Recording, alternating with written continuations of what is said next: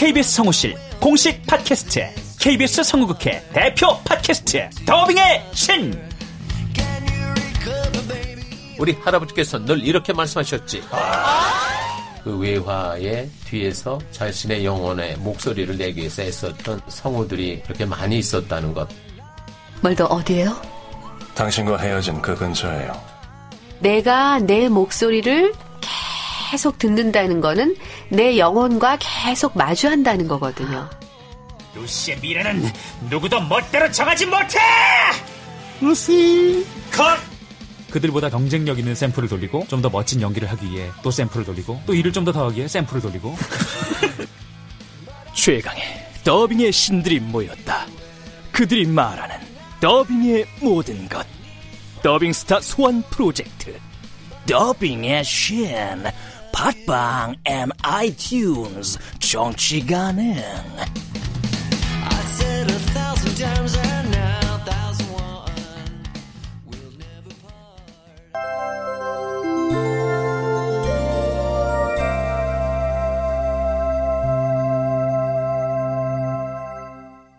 라디오 극장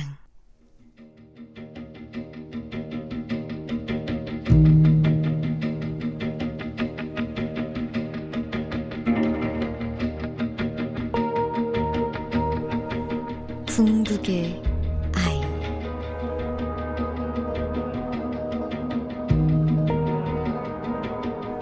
원작 장영민 극본 김미경 연출 김창회. 다섯 번째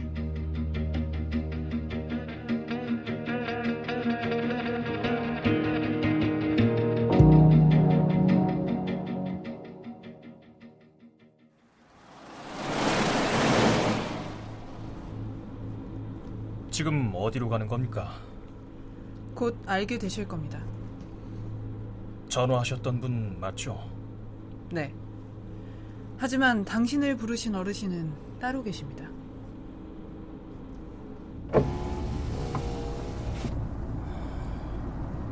어르신이라.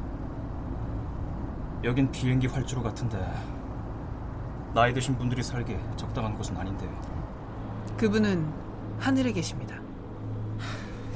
무슨 소린지 원.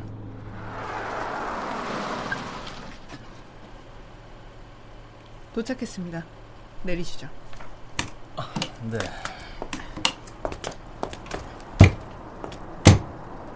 이쪽으로.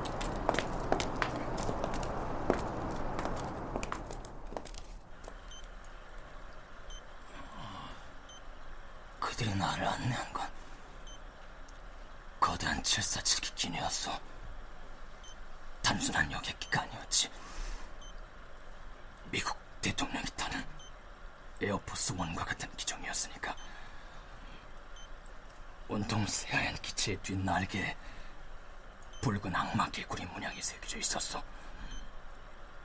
붉은 악마 개구리라. 수험을 가네. 군인들이 보급품을 싣고 있더군. 입이 딱 벌어질 구경거리였어. 돔페리경 샴페인, 알마스 캐비어, 고베산 은채 소고기. 음, 아무튼 최고의 식재료들 가득하더군.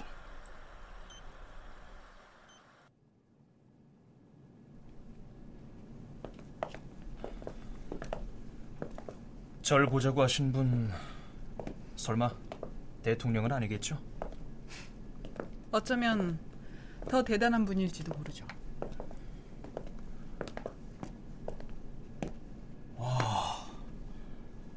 비행기 내부 같지가 않아요. 이렇게 화려할 수가 있나? 그, 저 크리스탈 샹들리에 별을 따다 붙인 것 같은데요. 어른께서 내실에서 기다리고 계십니다. 서둘러 주세요. 아, 이쪽입니다.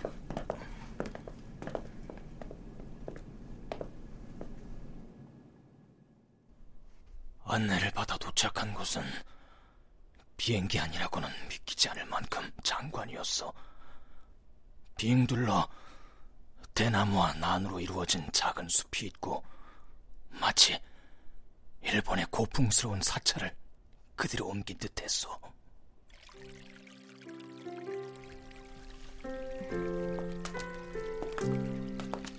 일본식 정원을 그대로 옮겨놓은 거잖아.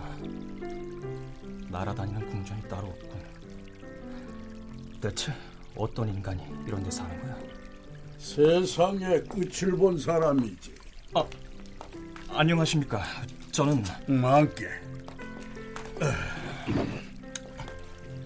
차 좋아하시는가? 예.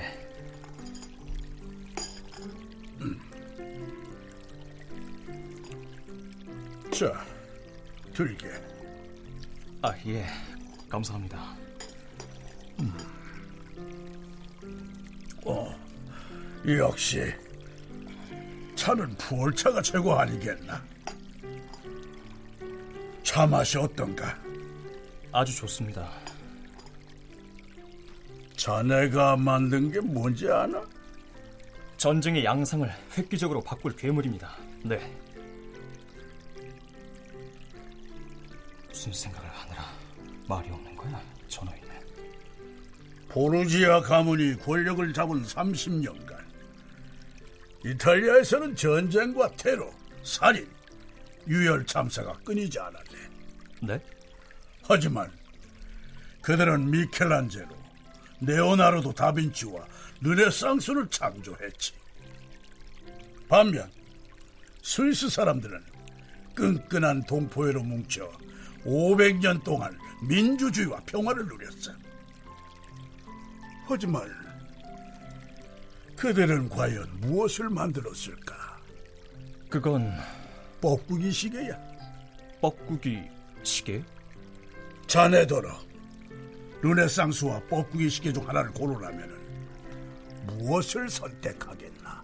무슨 이런 이상한 질문이 있어? 이 사람 지금 날 시험하는 건가? 과연 이 엄청난 비행기의 소유주라면 어떤 답을 원할 건가? 어려운 질문이었나? 글쎄요. 저, 저라면 르네상스를 선택하겠습니다. 왜지? 앞으로 나아가기 위해 희생은 필수적입니다. 그걸 두려워해서는 앞설 수가 없으니까요. 음, 그 말 꼭 기억하겠네.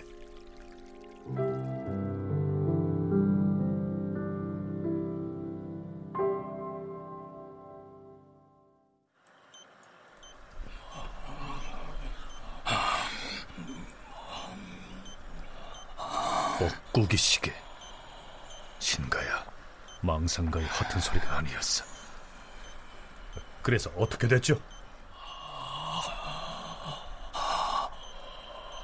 뻐꾸기 시계.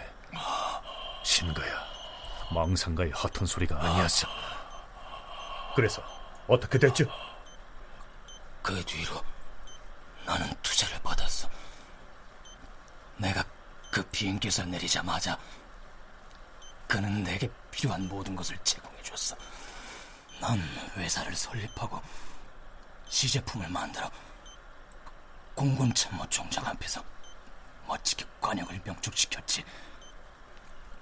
모든 재래식 폭탄에 내가 세운 회사의 발명품이 장착되고 걸프전에서 엄청난 전과까지 올리게 된 거요. 그렇다면 그가 은인이었군요. 은인, 처음엔 그랬지. 회사의 주가는 300배가 넘게 뛰고 난 억만장자가 된 셈이니까 그렇게 꿈 같은 7년이 흘렀어.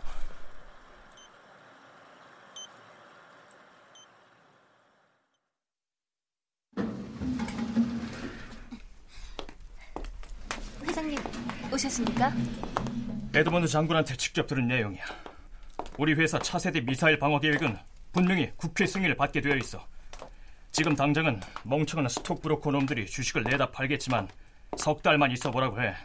땅을 치고 후회하게 될 거라고. 또 연락하지. 10시에 하나컴사 간부들과 GPS 정밀도 관련 미팅이 있으십니다. 그리고 국방부 제임스 의원과 오찬, 2시에는 방송 인터뷰가 잡혀 있습니다.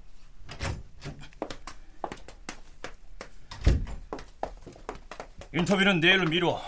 에드워드 장군을 만나는 게 먼저야. 예, 알겠습니다. 아, 그리고 참 편지를 보냈던 그 발명가가 기다리고 있습니다. 발명가? 석 달 동안 매일 회장님께 편지를 썼던 청년 발명가요. 오늘쯤 한번 만나주신다고 하셔서 오라고 했습니다. 아, 그 청년. 들여보내. 알겠습니다, 회장님.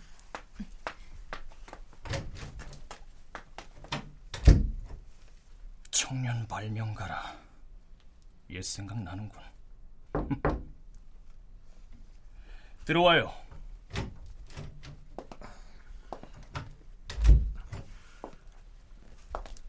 안녕하십니까. 앉아요. 나한테 3개월이나 편지를 보냈다고. 무슨 용건인지 드러나 봅시다. 저는 신가야라고 합니다. 일본인인가? 아니요. 한국에서 왔습니다. 그래. 내게 보여주고 싶다는 게 뭔가요? 사실 저는 발명가가 아닙니다. 회장님을 뵙고 긴히 드릴 말씀이 있어서 그렇게밖에 할 수가 없었습니다. 가난한 젊은 발명가들에게 관대하시다는 걸 알고 있어서요. 할 말? 10년 후 회장님은 모든 걸 줬던 사람 때문에 모든 걸 잃게 될 겁니다. 심지어 가족마저도요. 뭐, 무슨 소리야? 만약 그때 다시 그 하얀 747 비행기에 타고 싶으면 10년 후 오늘 오전 10시에 JFK 공항으로 가주십시오. 반드시 그러셔야 합니다.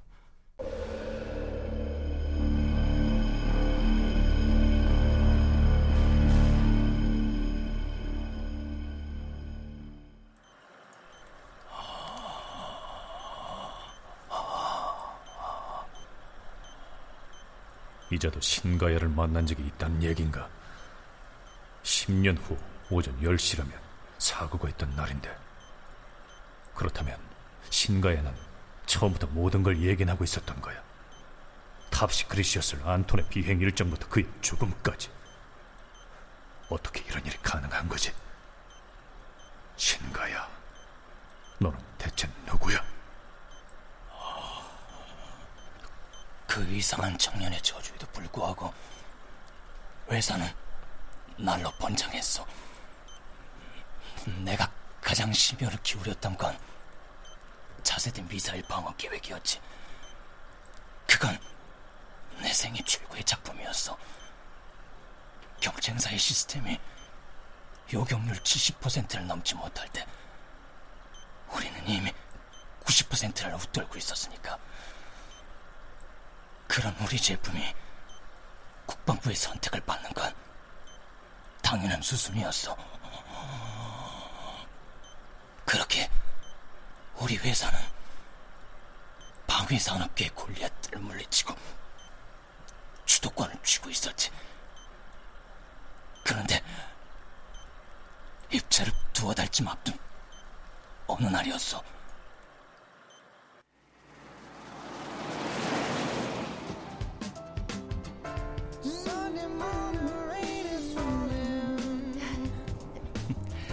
창문 좀 열까? 바람이 시원한데. 어. 아, 꿈만 같아. 아이가 생기면 우리 차로 말리부 해변에 드라이브하는 게 소원이었는데. 소박하기도 하다.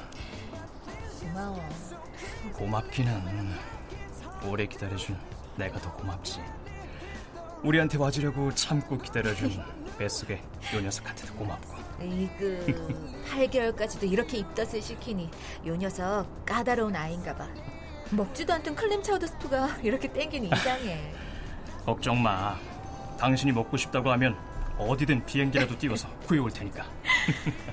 와, 저 노을빛 좀 봐. 너무 이쁘다. 그치? 아, 모르는 번호인데 잠깐. 통화 좀 해야겠어. 그래요. 해리 라임입니다. 나를 기억하겠나?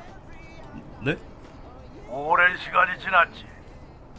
아, 그 747기에 아이가 생겼다고? 축하하네. 어르신. 아, 안녕하셨습니까? 이 모든 게 어르신 덕분입니다. 다만 연락이 닿지 않아서. 쉿.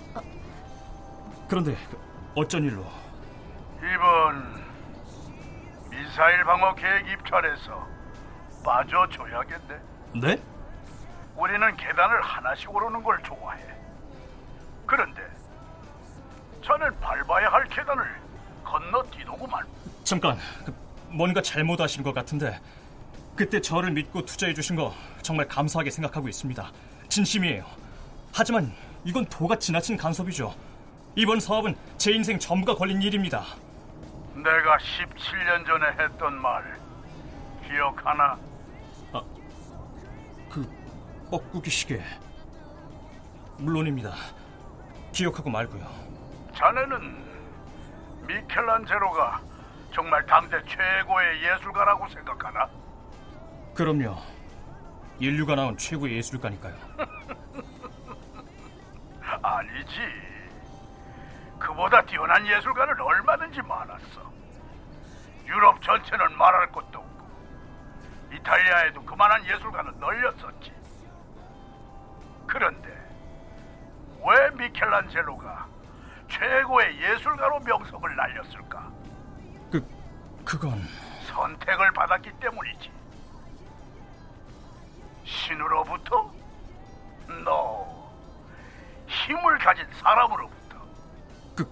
그, 그 얘긴 난 지금 부탁을 하는 게 아니야. 명령을 하는 거지. 만일 내일까지 제안서를 철회하지 않으면 자넨 모든 걸 잃게 될 거야. 여보세요. 무슨 전화, 여보?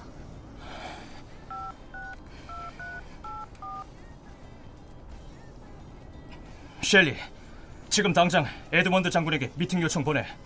그리고 우리 선에 닿아 있는 상하원 의원들 모두 오늘 저녁부터 미팅 잡아라. 단독 면담이야. 해리 라임이 급하게 보잔다고 해. 회장님, 무슨 일로... 시간이 없어. 당장 시키는 대로 해. 명령이야.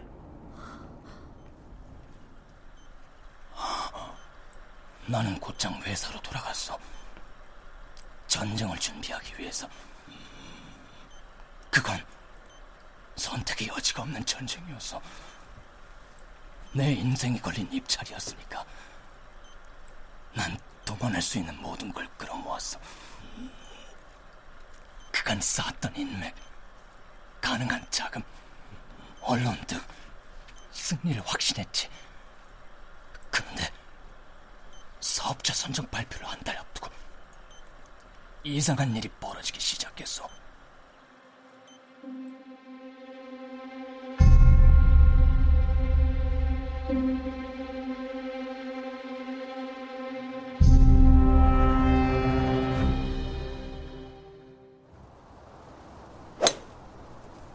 Good shot! 아, 이, 거리가 형편없이 죽었구만이. 방향이 예술이십니다. 아, 예술은 뭘? 해리, 라임 씨? 무슨 일이요? 지금 라운드 중이요. 예의가 없군. 면담은 회사로 직접 와서 피처 여사의 고문 변호사 잭 화이트라고 합니다. 귀사의 기술이라고 주장하는 다탄두 미사일 방어 기술은 원래 저희 회사에 특허권이 있었습니다. 뭐라고? 이 사람이 지금 무슨 소리를... 아, 이게 무슨 얘기요, 라임 회장? 당신들이 도용했다는 증거와 함께 제출된 고소장입니다. 아니, 이런 말도 안 되는... 회장님, 빨리 회사로 들어가셔야겠습니다. 무슨 일이야? 에드먼드 장군과 정치가들에게 자금을 지원하셨던 커넥션 혐의로 기소되셨다고. 뭐였어? 모든 게 그 747 비행기의 노인이 배후에 있다는 건 안 봐도 알 수 있었지. 어떻게 하면 상대를 산산조각 낼지 정확히 알고 있는 무서운 일간이었으니까. 여보, 당신이 여긴 왜? 이거 뭐야? 뭔데 그래? 특허 도용과 정군기 비리 상납으로 기소 중에 있는 DS그룹 해리 라임 회장이 숨겨놓은 내였냐? 무슨 소리야 이게? 그래, 발뺌하겠지. 그럼 사진은? 사진도 거짓말하나? 여보, 오해야. 내가 이럴 리가 없잖아. 6년이나 날 속였어. 당신은 끝내 정직하지 못하고 용서 못해. 여보.